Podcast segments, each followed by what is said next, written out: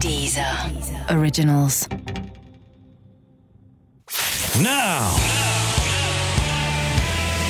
it's time for Strong and Stable. Strong and stable, strong and stable, strong and stable, strong and stable, strong and stable, strong and stable, strong and stable, strong and stable, strong and stable, strong and stable, strong and stable, strong and stable, strong and stable. Hello and welcome to another episode of Strong and Stable. Yes, like the Great British Bake Off, Strictly Come Dancing, and White Supremacists, we're back. It's now September and the summer is already a thing of the past, much like the election and Arsenal's title hopes. And on the subject of football, many of us laughed at PSG as they spent £200 million on Neymar, when for that money they could have bought two DUP MPs. now let's go and introduce our guests. Uh, firstly, Ian Dunt. He's the editor of politics.co.uk, author of the book Brexit What the Hell Happens Now, and host of the podcast Remainiacs. A Remainiac, of course, is someone who opposes Brexit, and it's interesting that he implies a mad person, a maniac, unlike, say, someone who believes that after Brexit the NHS will get an extra 350 million a week, which is totally sane! oh dear. Grainne Maguire is an award winning stand up writer and actor. Just to be clear, Grainne is from the Republic of Ireland, not Northern Ireland, and if you find it hard to remember the difference between the two, one has had its future thrown into turmoil by the post Brexit prospect of a hard border, and so's the other one.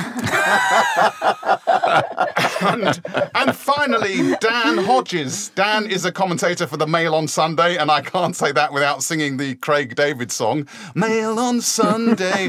Uh, I can never do it. Uh, uh, when his prediction about UKIP's performance in the 2015 general election proved inaccurate, Dan famously ran down Whitehall in just his underpants. Thankfully, we don't have any information as to whether he swung to the right or the left.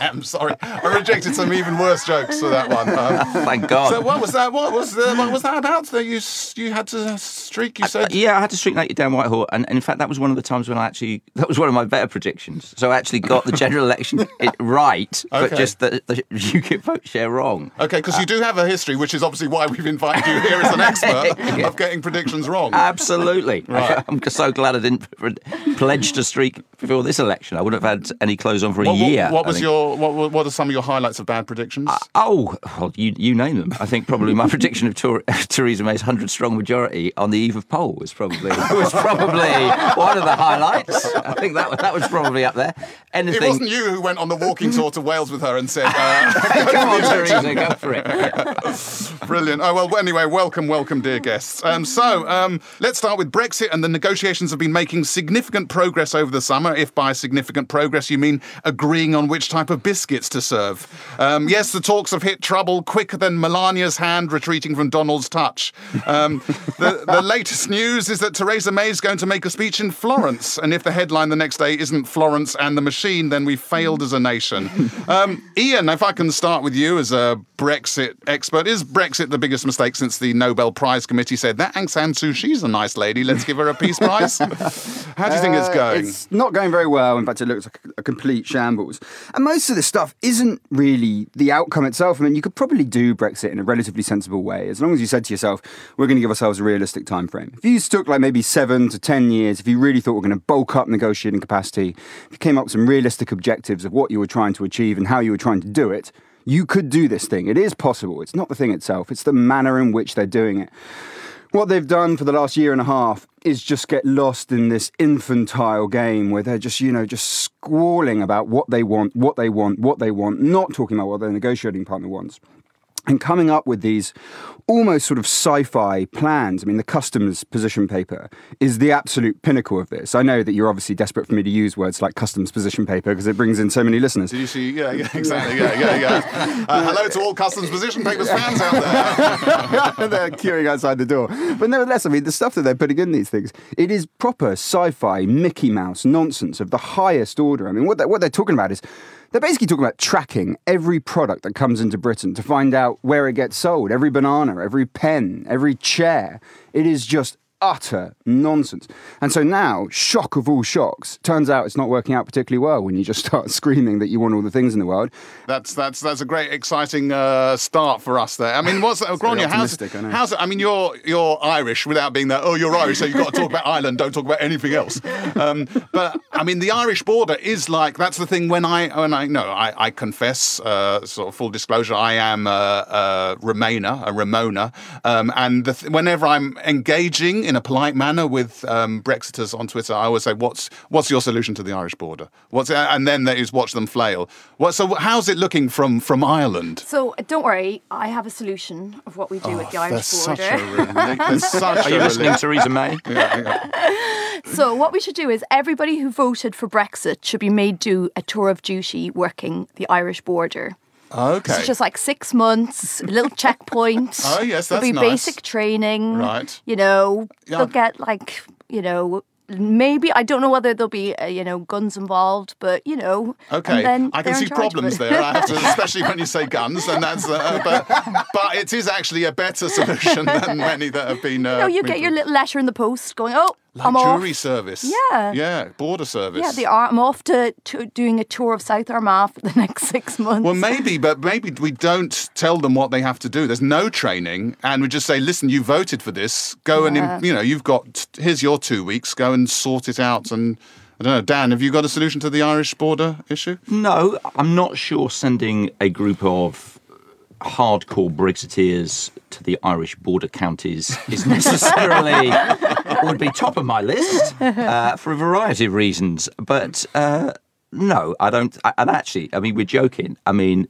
If, if you speak to ministers uh, uh, privately, they do actually say that what I think we can now call the Irish question um, is actually one of the one of the big problems for them. I yeah, mean, for me, the Irish question used to be, "How do I get these bloody U2 yeah, no, albums off they- of my iTunes?" They are actually they are actually very very concerned about it. I mean, I think more broadly. Um, I mean, I thought you know. But what could they do about it? That's what are they planning to do? Well, that's why they're concerned about it because they haven't got a solution. I mean, that you know that that isn't. And I, th- I think the I think part of the problem is, I mean, this was a major issue. It wasn't. It didn't come up in in in the referendum.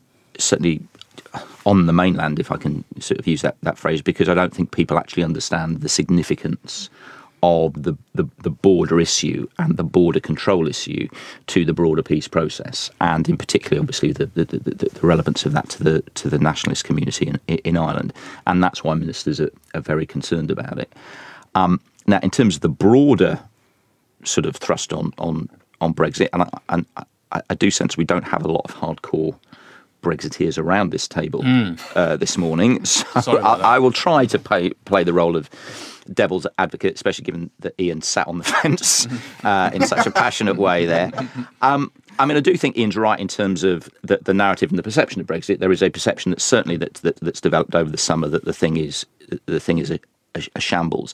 What I would say is if you think about the dire predictions of what a Brexit vote would mean, and I, I remember those dire predictions because I made a lot of them um, in my column, a, a- lot of people were saying that at- that the moment we voted for Brexit, uh, the British economy would go off a cliff. There would be hell and damnation would come would come sweeping upon our heads, and the reality is that hasn't that hasn't happened yet. Similarly, in terms of the, the concerns about the negotiations, it's absolutely the case that there is a perception that, that, that, that a lot of the progress hasn't been made. But we are still at the start of this process, and the nature of negotiations is people on on opposite side of those ne- negotiations don't tend to start off by saying, right, okay, we've got total agreement, you can have this, I'll have that, off we go. You know, this is going to be a, this is going to be an extended process, not least because I, th- I think part of the problem is our European partners, some would say legitimately, uh, do seem to be intent on using this process to teach us a bit of a lesson. But do you blame them? I wouldn't. No, Like, I don't blame them. In so- well, I mean, in- I, in, in one sense, I, in, in one sense, I don't blame them because if you look at the nature of the rhetoric that has been directed at them, not just over the course of the referendum campaign, but you could say over the entire course of our participation in the European project, we have not exactly been been been the best neighbours. But I equally think the idea that that, that, that, Britain now needs to be the subject of a punishment beating to send a message to anybody else within the European Union who may be thinking of going down a similar path do so at your peril. Grainne, do you I- want to I just, think uh, that is you- you potentially It's like our counterproductive. punishment beatings. Hello. Yeah, yeah, yeah. Grainne, Ireland punishment meetings. Yes, yes. that's You can't help yourself, can you? You can't help yourself. Pavlovian hosting. yeah, yeah. Uh, but you defend the EU. Yeah, I just think why Britain didn't vote with its head. It, Britain didn't vote economically when it voted for Brexit. It voted emotionally and it voted politically. So why shouldn't the EU do the same? Britain, it's the weird thing about Brexit. The opening ceremony of the Olympic Games, I remember watching that thinking, yes, that's the UK that I love. I've lived here for 10 years. Yes. And my parents are from the generation that they always view British people as arrogant and condescending. And then I was like, no, this is what Britain is like now. And I feel like in the last 18 months, my parents' Britain has reared its head and it's arrogant and it's condescending. And if EU is what it takes to humble us, I'm sorry, guys, it could be for your own good. This is I all just Brexit. don't- Sorry, you know, I come to you in a moment, but just uh, just interesting that Brexit really is about you working through stuff with your parents, yeah, isn't it? basically. Yeah. It's for all of us. Yeah, yeah. So, Ian. I mean, look, I just don't. I just don't sign up to this idea that they're trying to punish us at all. This is how the single market operates. All right, it, it meshes economies together so that you can trade with one another as if you're the same country. That's how that works. It means you can send goods over because you've got the same standards. So you've got, let's say, the same recycling standards on the way that you do packaging. Or let's say that you know the way that a car works in terms of electrically doesn't interfere with pacemakers. So it means that you don't need to check it on your border for the way that it goes across. That is how the single market works. That's why trade works in the single market. Now we've said we don't want to stick by your standards. We don't want to sign up to your rules, but we still want all the goods to be able to cross over without anything. For them to say, no, mate, you can't, you can't do that because that doesn't make any fucking sense is not an act of punishment. That is just them saying, this is how the system operates. So it's up to us if we are not going to properly comprehend the manner in which trade works, the manner in which economics works, the interests of other partners, then we are our own punishment mechanism. It is not them doing that to us, it is us doing it to ourselves. Well, I mean, and I'm sure there are a lot of people that, that agree with that point of view. But, but my concern about this argument is this argument is, in a sense, playing into the Brexiteers' hands. The Brexiteers are the ones that have always portrayed um, our relationship with the EU as one of being a subservient relationship. It's the Brexiteers who, has always portrayed it as being actually a malign relationship. These people aren't our friends. They're not re- even really our partners. They secretly hate us. And the, the nature of some of the rhetoric, I, I, I, you know, I think the, the idea that, that there have not been some sort of aggressive, you know, aggressive, relatively aggressive and helpful statements from the European side of the negotiation front, I think would be would be Yeah, slightly. like what? What is the rhetoric that the Europeans have used against us that has been so pernicious? I mean, what Juncker said the other day was that you know Britain is about to realise that it's going to have a hard time outside of the single market, which is demonstrably true. What Michel Barnier said the other day is that Britain was about to be educated about the advantages of the Yeah, but single Juncker market, sta- which is uh, Juncker, you know, sta- Juncker, sta- demonstrably Juncker true. stands, Juncker stands up and Juncker does, Juncker does speeches and says, "Well, I'd normally be speaking in English, but we don't need to bother with that because the English are completely irrelevant now." Well, it's Now- really funny, but if the only English-speaking country leaves the EU, then they may not feel the need to keep on talking in that language. Don't, don't let's not forget Ireland. oh, it's Grainne. Yeah, God, yeah, I'm so sorry. I just let myself out. Like, I think, well, I speak, and my brain speaks in Irish, so it's fine. Um, I think it feels like uh, the EU has been like the uh, Britain has used it to blame for everything. Everything that's wrong in the country, it's EU's fault, EU's fault. And I think in the next few years, Britain is about to realise the calls have been coming from inside the house the whole time, exactly. and uh, that will be when things get interesting. Yes, I mean uh, the thing that gets me is an interesting point that you're making about how things aren't as bad as Project Fear said they would be, and I always that always amuses me because first of all we haven't left, and, and secondly it's like saying, well, uh, Project Fear said we'd lose four limbs. I've lost both arms at the moment, and I'm running towards a combine harvester. that's the sort of thing that's that's happening. I mean, Ian, is there any? positive what what can we do now if if you if if david davis came to you and said listen uh, it's i know it's obvious but i don't know what the hell to do now what would you suggest and he may well do that. Yeah, actually. yeah, yeah. I'm- I've been waiting for some time now. Um, look, he needs to buy himself time. This is the core thing. The main thing that we suffer from is time. So the first thing, of course, is to talk about transition. And ultimately, when we're thinking about where we're going to end up, it is not completely nuts for someone to go, we could have our own bespoke EEA agreement. Like the Norwegians, the Icelandish, Liechtenstein, they have this sort of basic deal. We go, we're pretty much in the single market. We accept all of the single market stuff on the areas where we share. we care a lot about fish, so we're not going to deal with you guys on fish. We're not going to deal on agriculture. Now, Britain, you know, cares about other things a bit more than that. Although politically, fish has a disproportionate influence um, on the way that we do things, even if it doesn't economically. So, in the end point, we could say, look, we are going to sign up to these single market rules on this aspect. We are going to say on this stuff we want to be independent, and that's where we want to get to in about seven years' time. How can we make this negotiation work? But for us to do that, we have to be realistic, okay? And that means yes, you have to accept freedom of movement. You have to accept the rules of the market if that's how you're going to trade.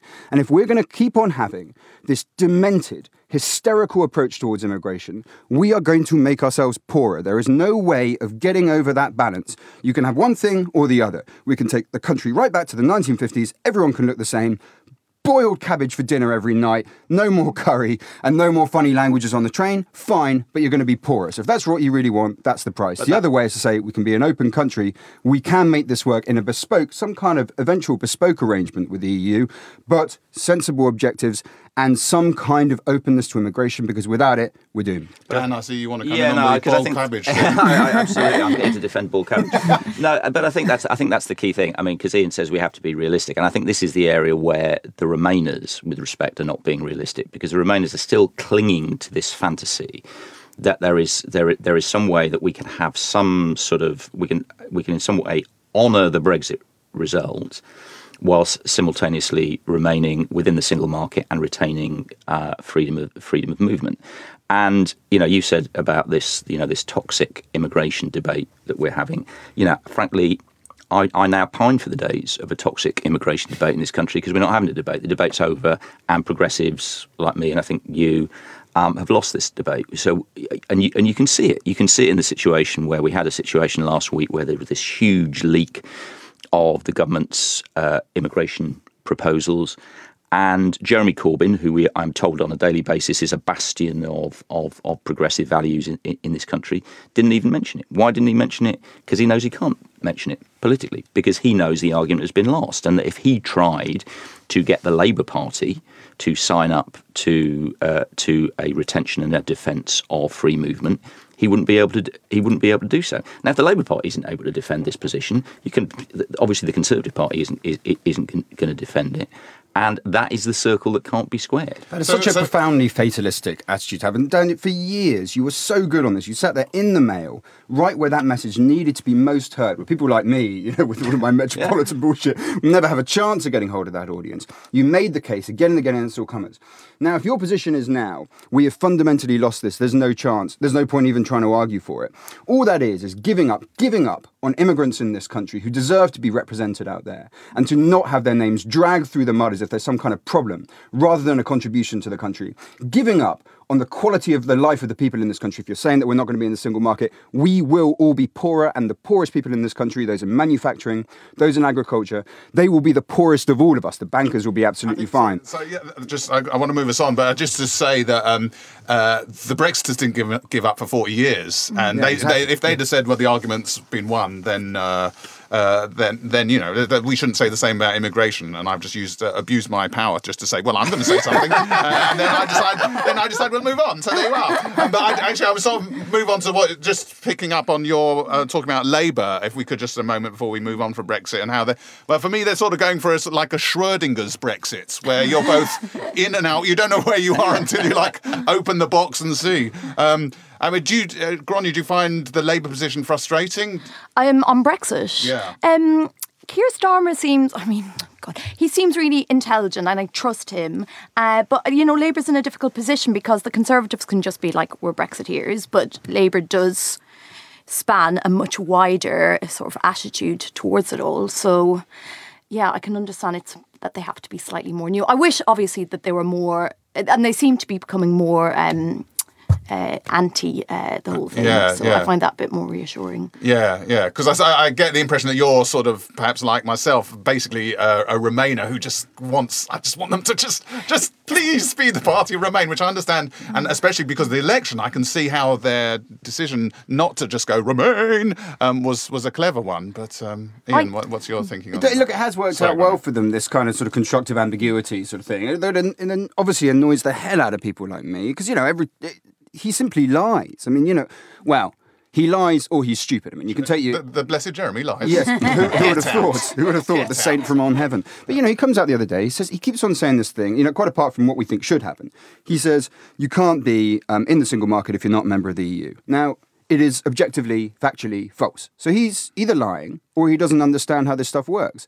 If he doesn't understand how this stuff works, his failure of responsibility as leader of the opposition at a crucial moment in this country's history is so so categoric, so spectacular that he should be held in disgrace. If he knows what he's doing and he's lying, then fine. But he is really playing the same old Blairite politics that we were so assured his plain speaking new approach was going to differentiate himself from. I suspect, by the way, that if you look at the people around him, John McDonnell, Seumas Milne, that actually it is a lying thing, that those guys do get it, and that what they're really aiming for is, you know, they're going to get into the transition. At some point, the Tories will be kicked out because the whole thing will just be this, this absolute churning mechanism that will just mash them up and throw them, spit them out. And then at the end of it, they're going to try and go for the kind of thing I was talking about before, some kind of bespoke EEA thing. They'll get some tinkering stuff on freedom of movement, job offer conditional or something like that, and they'll say it's some great reform that has fundamentally changed. I suspect that's their plan. Uh, Dan, you're a big fan of Jeremy Corbyn, so I One of expect you to. No, actually, on this one, I'm actually going to I'm actually going to defend him, and I'm actually going to take my. Thanks my giving us an exclusive here. I'm going to take my devil's advocacy up to a, up to an entirely new, new level because I mean Ian says you know he lies he doesn't lie. He, Jeremy Corbyn on this has been has been very clear. He has said I will respect the result of the referendum. There will be no second ref, second referendum. Uh, we have to leave the EU. We have to leave the single market. We will not be part of a customs union. And with respect, as and you put your finger on it, people like you, David, say, "Oh God, I bet really, I really, really want Labour to be the party that opposes Brexit. I want Jeremy to be the person that opposes Brexit." And he isn't but he keeps but you keep trying to interpret in a way that reinforces your values his position. He's been very clear. And in, you're absolutely right. He did a very good trick in the election. He basically made all the sort of you know strong remainers he made you all look like mugs. You all went out. You all voted for labour because because labour was the anti-brexit party. You woke up the next morning and suddenly thought hang on, I saw it saw him on Andrew Marr saying no no no no no I, I, I'm out. And you thought hang on a second. Mm. Grainne, Grainne, how do you feel about? Uh, this? Do you feel mugged off? By... No, because the thing is, if people did this as a protest vote, saying Parliament isn't listening to us, and that's why we're voting, and then if Parliament then turned around and was like, "Nah, you're a bit thick, you didn't understand it," then the you know that's not going to solve anything. So the real like Britain did vote for Brexit. So uh, I think what Jeremy Corbyn has been saying all along is, okay, Brexit is happening, but let's try and make it the best Brexit. And I think that's just the mature adult response to it all. Yeah, I mean, uh, uh, for me, I think you're right. And I, you know, I'm since the election, I'm, I'm, I've signed back up to Jezza, but I still feel that it's a the Labour attitude to Brexit is a bit like uh, Pinocchio in Shrek Three when he tries not to answer a question. And I had this thought. Then I went to the, um, I went to the Google and had a look at what Pinocchio. So when Prince Charming asks him where Shrek is, I've rewritten this uh, to be Prince Charming asking Pinocchio what the Brexit plan, what the Labour Brexit plan. It works brilliantly. I, th- I think. Well, uh, let me just read it. So Prince Charming, I'll try and do two voices so you can. Um, Tell me, what is your Brexit plan? Ah, mm, well, um, I, I don't know what it isn't. Uh, you're telling me you don't know what your plan is? Ah, it wouldn't be inaccurate to assume that I couldn't exactly not say that it is or isn't almost partially incorrect. So, so you do know what your Brexit plan is? Uh, on the contrary, I'm possibly more or less not definitely rejecting the idea that in no way with any amount of uncertainty that I end up. Stop it! Do or do. Anyway, you get the message. to me, Pinocchio is, in Shrek 3, is unfortunately the Labour Party spokesman on Brexit. Um, anyway, we better, better move on. Me having got that off my chest, thank you for that um, uh, in- in- indulgence there. Strong and stable. This takes us nicely to the EU withdrawal bill, aka the Great Repeal Bill, aka Theresa May's attempt with her Henry VIII powers to take us back not just to 1950, but to 1540, which was the exact time on a Tuesday afternoon she decided to become a power mad dictator. Let me start with Grainne. I mean, this the Great Repeal Bill. Does this make you uncomfortable? How? I just think any bill that's called after Henry VIII is unlikely to be good. I mean, he hasn't got the best track record. Uh, it's just, yeah, it's just madness. It just seems to be uh, the Conservatives going, oh, yeah, don't worry about it. We'll sort it. Don't Yeah, worry. Yeah, trust yeah, us." yeah, yeah, yeah, it's fine. Yeah. We'll wing it. It'll be brilliant. And just considering the talent that there is in the government right now, Yeah, yeah, yeah, yeah, it's not the most reassuring. yeah, yeah. Ian, are you? Uh, pro repeal bill? Oh, as you can imagine, I'm a huge supporter. Yeah. Look, I mean, th- we always knew that they were going to have to use the statutory instrument the, the things, which is the same as the Henry VIII powers, same as delegated legislation, secretary, whatever. They, they come up with all of these boring, really arcane language to use on this kind of stuff because they basically want you to look somewhere else. And all the most pernicious stuff in politics basically happens when you start looking somewhere else. That's why these things have such boring names. They're always going to have to use them. There's all these little technical bits. You've got to change, you know, one bit to another bit. You've got to change one bit of wording that says EU into a bit that says UK. And you don't need to have a whole parliamentary debate every time you do it. But it was incumbent on them to put safeguards on these things. They could have put they could have allowed for amendments. They could have created committees to evaluate whether they were being used for their proper function. They could have even done something you know really radical. They could have like brought in NGOs and trade unions and business leaders to sit on committees to evaluate these things. There were ways of guaranteeing to the public we're not misusing this power. Instead, what did they do? They come out with this bill.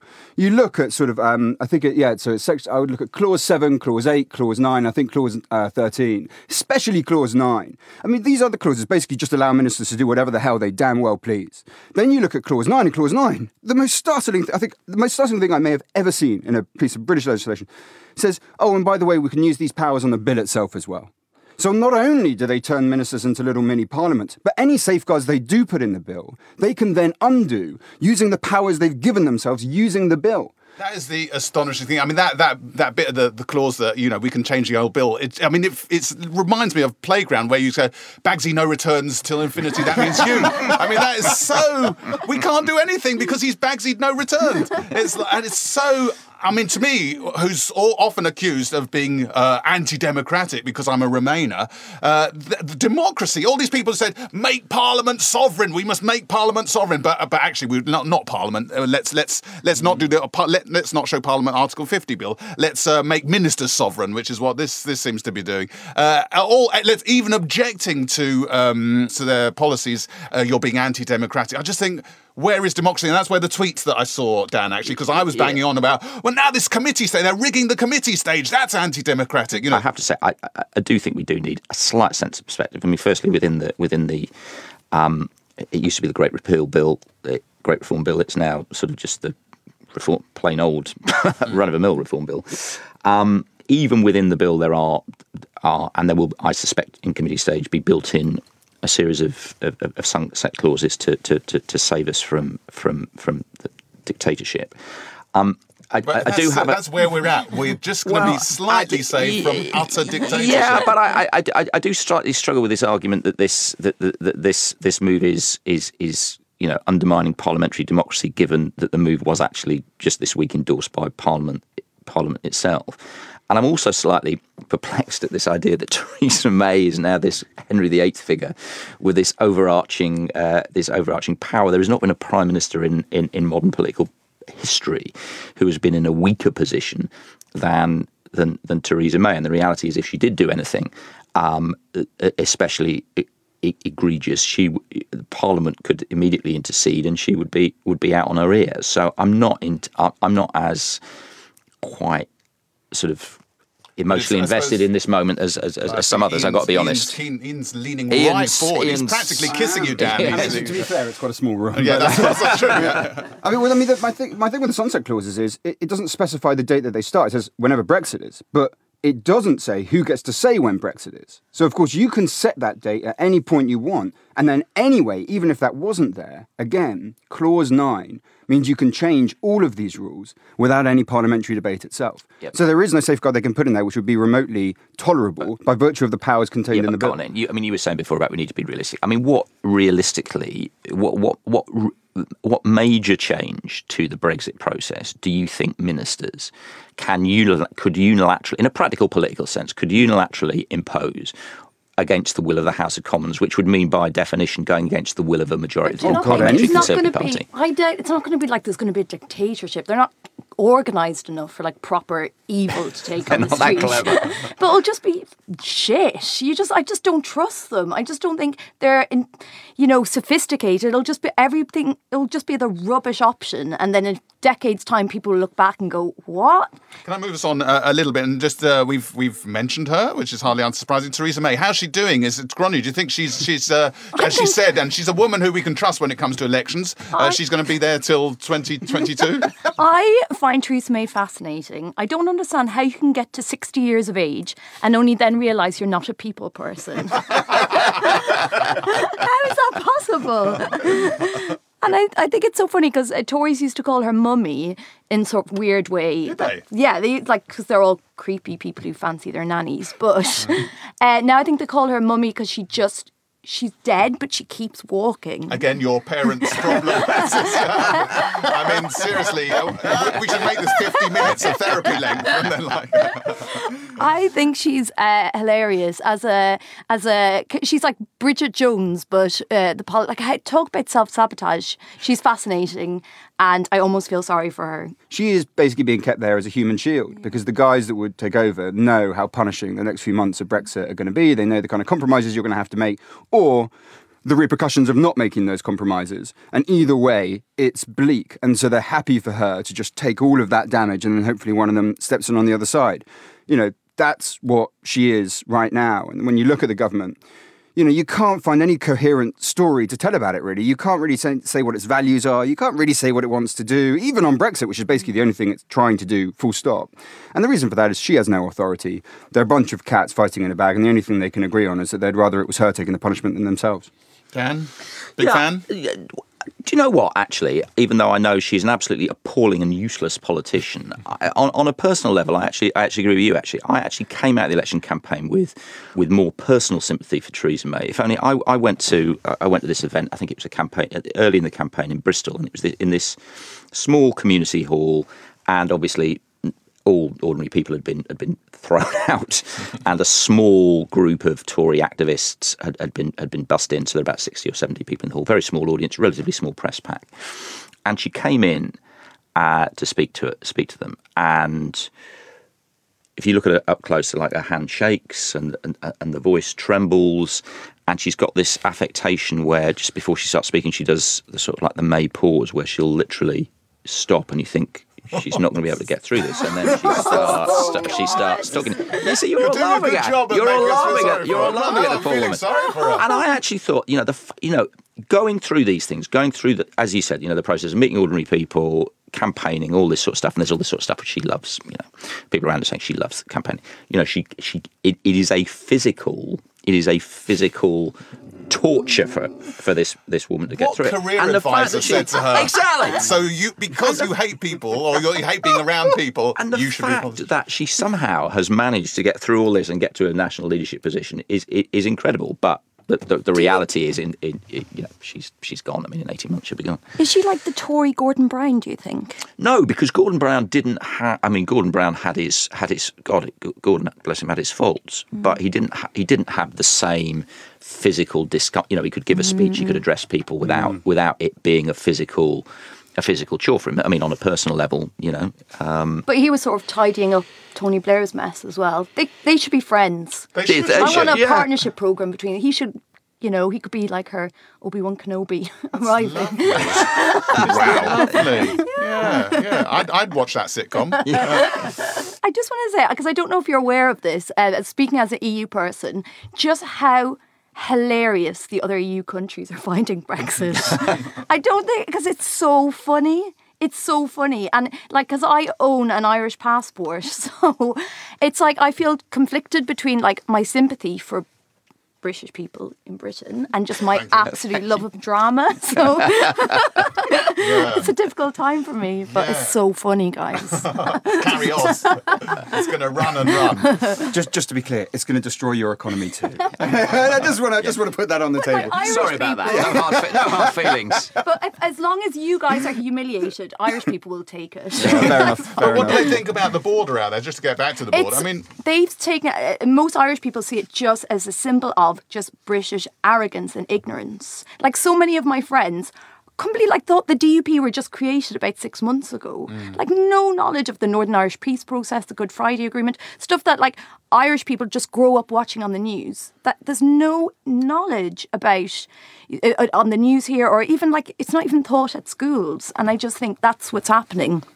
It's just British people are just ignorant about what this political situation in Northern Ireland is. sorry, sorry about that. I'm awfully sorry. Um, Whoever you are. yeah, yeah, yes, yes. Awfully sorry, Irish person.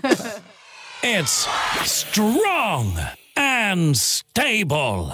Okay, this week the government announced pay rises for police and prison officers, so at least when all the other public sector workers riot because they're not getting one, there's an outside chance there'll be someone there to lock them up. Here's roving reporter Jonathan Pie on this very subject.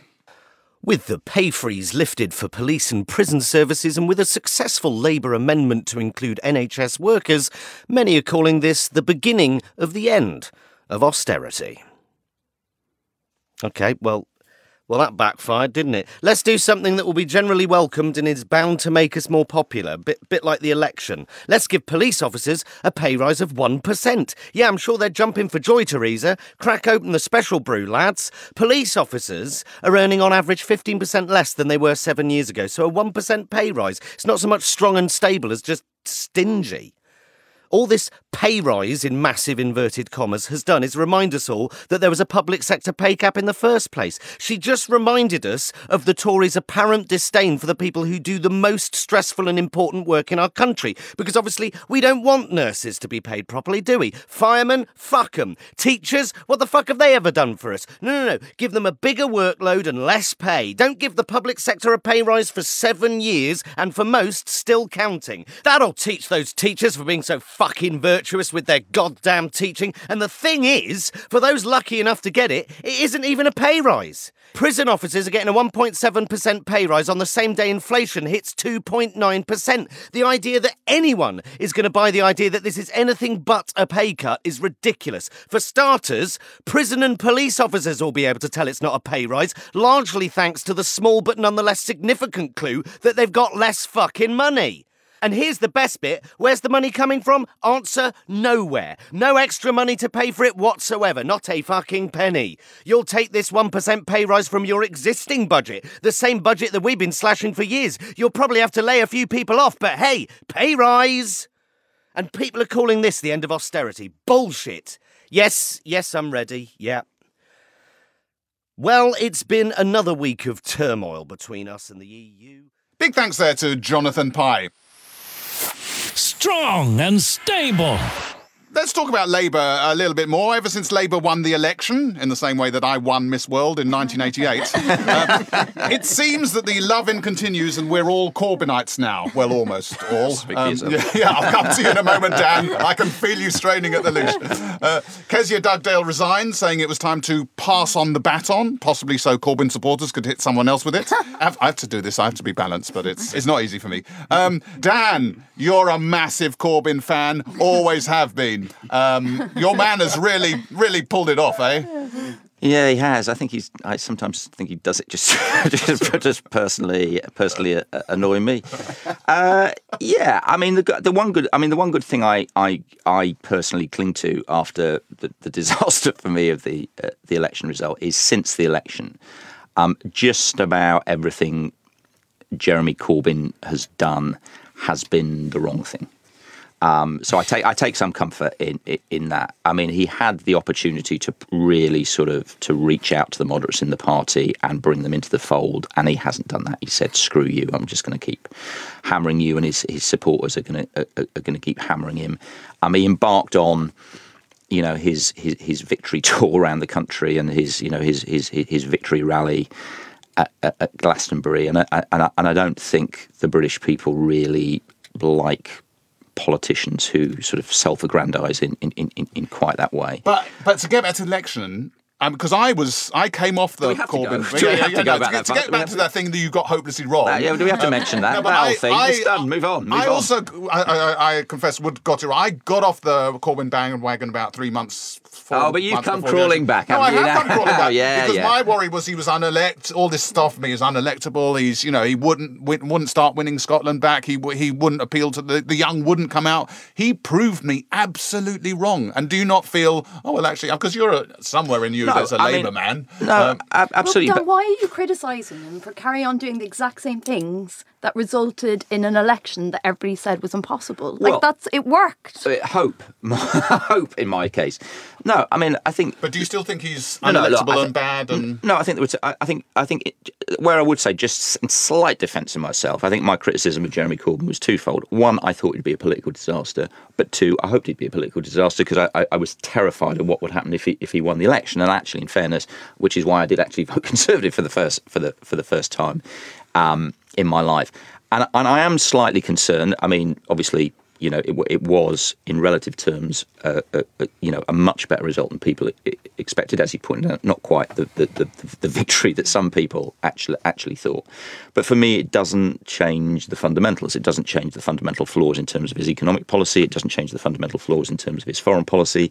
It doesn't change the fundamental fundamental flaws around the nature of Corbynism, how its politics is constructed, the anti-Semitism within the Labour Party hasn't suddenly been magicked away by the election result, and all those all those things still stand. So, um, but uh, can I just bring in Grainne? So, I mean, just you feel that? Uh, how do you feel about Jeremy? Are you? Well, I has quite similar opinion to yours. I thought his ideas were all wonderful and brilliant, but I just thought, oh yeah, it's not electable, it's not practical. And I thought he had surround. I thought I liked his ideas and I liked his personality, but I thought maybe the people around him were not the best. So that's why I was very surprised by the election result, and I just thought he earned the right to sort of lead the party the way that he wants to. And I, I me personally, I would prefer when Labour is sort of a broader church and when everybody's brought in and, you know, that all the different voices are listened to. But I definitely think after, you know, he got the result that nobody thought was possible, that he deserves a certain amount of respect and to be listened to. I, I prefer uh, to combat the accusations of anti-Semitism uh, in Labour. I prefer to refer to Labour as a broader synagogue. um, uh, um, Ian, how, uh,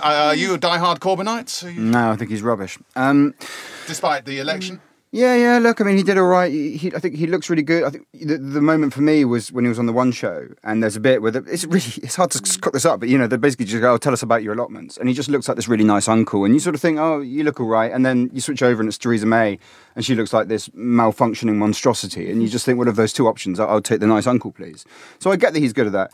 I don't even really get the campaign thing. I mean, I don't think he's particularly great on a speech. I think basically what's happened is that people's they just want people to be genuine. That is the mm-hmm. core quality that people want in a politician right now, and he provides that because he can only be himself. However, campaigning is not the entirety of what a leader of the opposition does or what a prime minister should do. Part of it is holding the government to account. I don't want to be old-fashioned about this, but it mm. does sort of matter to me that he holds the government to account. And I don't want to crack on back into the Brexit thing, but there is no other government policy, so there's nothing else for us to really talk about there. That is the main thing that is happening. It is, whichever your view on it, the most significant change that this country will experience since the war. He will not talk about it. He hasn't talked about it in the last PMQs. He hasn't talked about it in the PMQs before that. He avoids it at all costs. He is an absolute vacuum on basically the entirety of the business of government. So on that basis, I'm sorry. I mean, I, I, I get, you know, again, he did better than I thought, and I'm glad it worked out that way. I'm glad young are involved in politics. I'm glad that it was seen that you could have a transactional policy relationship with the young of saying, well, look on tuition fees because it means that the young's economic interests will be better represented than they have been over the last few years. But if you ask me, is this guy a good leader of the opposition? Is he the kind of guy you'd want running the opposition during this period? My answer has to be no. Just to remind everyone who's listening that Ian Dunt is Jeremy Corbyn's agent. but are you, as an official young person, Yeah. are you energised officially by Jeremy? I don't know. Doesn't sound like it from those noises you're making. I just okay. My gut instinct is Jeremy Corbyn. He, some of the people who surround him seem to be quite nasty, and not Jeremy Corbyn himself, but some of the people, the people who really, really love Jeremy Corbyn, seem to me really awful. Like the people on Twitter and Facebook, and you're just like, ugh. I don't trust anybody who thinks politics is simple, mm. and that you know that the moral integrity somehow means that you're a brilliant leader. Like the best pol- politicians are like, yeah, it's a lot more complicated than this. This is the best deal we can do. So that's why I am a bit skeptical about Jeremy Corbyn because I don't trust anybody who has simple solutions to anything. You know, that was the great. I, I don't. There's loads of stuff I really don't agree with Macron about, especially on sort of civil liberties. He says some stuff on immigration I don't like. There's loads of stuff to disagree with there. But do you remember in the French election there was a period where there were these workers outside of the factory, and Marine Le Pen went over to talk to them, and she just gave them, you know, you can imagine, sort of fascistic, vile horror. And then Macron went. And he refused. Cameras are on him. They're basically shouting him. He just refused to give them easy solutions to the problems. He kept on saying, "Look, there there are forces here. There are dynamics that it's really hard for us to control. We can try to work within it, but I cannot just give you this simple, broad brush thing to tell you everything's going to be okay because it won't necessarily. What I can tell you is I will work to find those bits. And I took just for that alone, for for the st- the the level at which debate was being said of recognizing complexity, he deserved full credit for that in a way that Jeremy Corbyn doesn't, and, and a way that obviously you know Nigel Farage and the others on the right, including the right in government, do not. Well, I, I'd, I'd just like to restore a little bit of balance uh, and say that I think the um, the manifesto was fantastic. It wasn't simple. It had uh, it was costed. Uh, it was inspiring. I thought Jeremy was inspiring to even to old old hag like me. Uh, and and and on election day, I, I I always go and get out the vote. And I went to this uh, constituency that you know I've been to before to get out the vote, and I couldn't get into the room, the flat where not not just the room, the flat where you go and register because there were so many young people, and that for me was exciting. It's my podcast. I'll have the last word. This is Strong and Stable. Just before we wrap up, uh, I've got a little quiz for you. Uh, it's who said it this week. So um, um, let's start with you, Dan. Um, who said this about whom? Uh, I'm not quite sure what the point of his interview was actually. I haven't got a clue. Any I should throw it open to the house for a bonus point. I'm not quite sure what the point of his I'm interview was. presuming it was a, maybe let's. I'd go with Vince Cable talking about Jeremy Corbyn on the World at One. Uh, no, you're one one one step removed. It was uh, it was Jeremy Corbyn talking about Tony Blair's appearance on Mars. uh, Tony Blair met the Pope this week, or as Tony Blair calls him, a weapon of mass. Uh, his his. His Holiness thought the meeting went well, and so did the Pope. Um, right.